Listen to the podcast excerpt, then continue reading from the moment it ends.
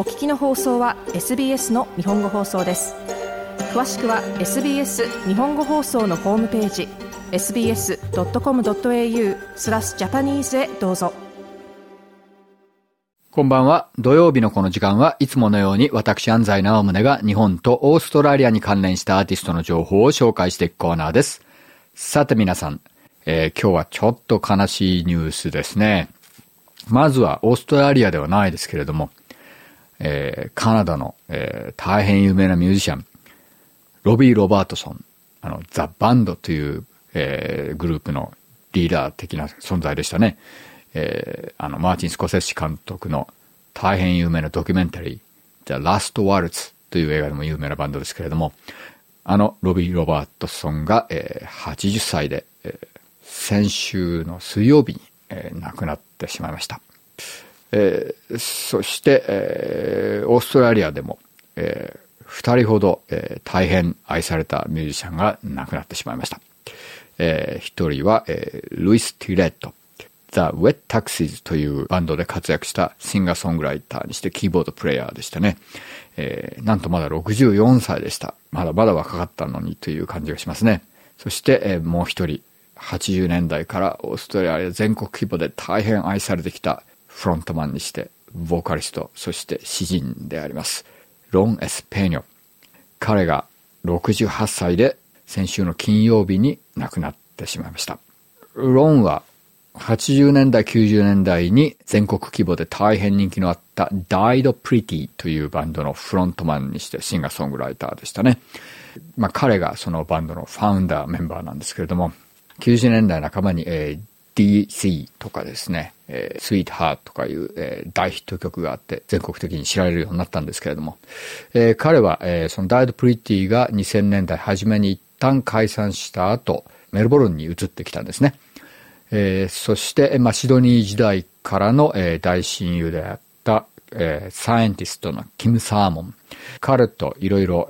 コラボをしてます。えー、まあ、最もよく知られているのは、The Darling Dawns というデュオですね。キム・サーモンとロン・エスピーノのデュオなんですけれども、僕はこの Darling Dawns を1回か2回、えー、ギグのミックスをさせてもらったことがあります。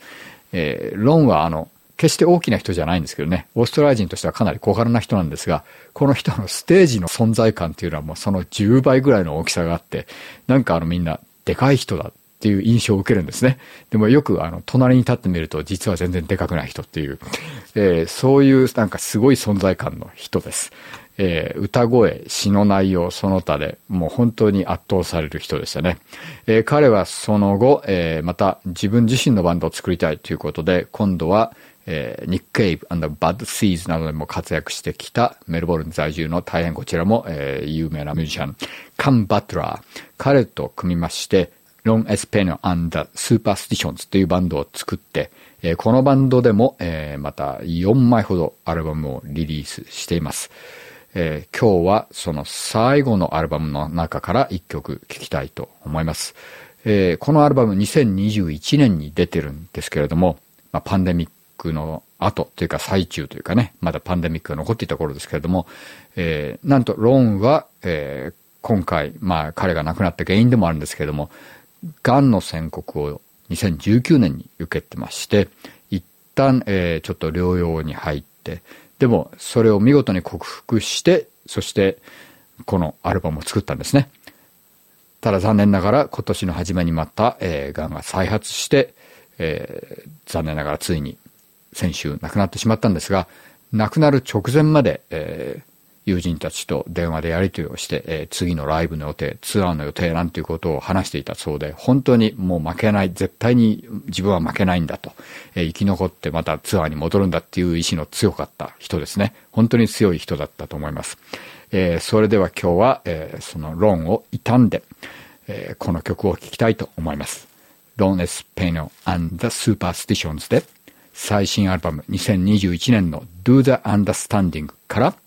Everything Has Changed どうぞ